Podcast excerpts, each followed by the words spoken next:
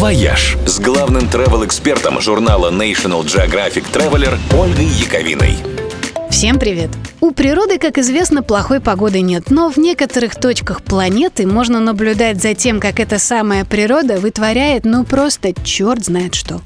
В Венесуэле, например, в месте, где река Кататумбо впадает в озеро Маракайбо, примерно 200 дней в году по вечерам с неба шарашат молнии.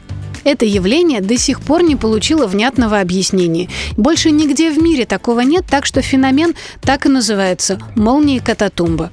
Небесные разряды фигачат с частотой от 250 до 300 ударов в минуту на каждый квадратный километр. Причем практически беззвучно.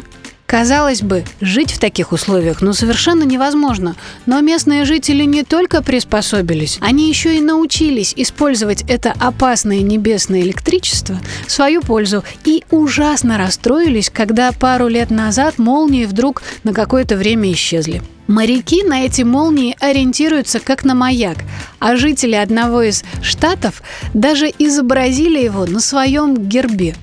По легенде, небесный свет как-то помог им отбиться от легендарного пирата Фрэнсиса Дрейка.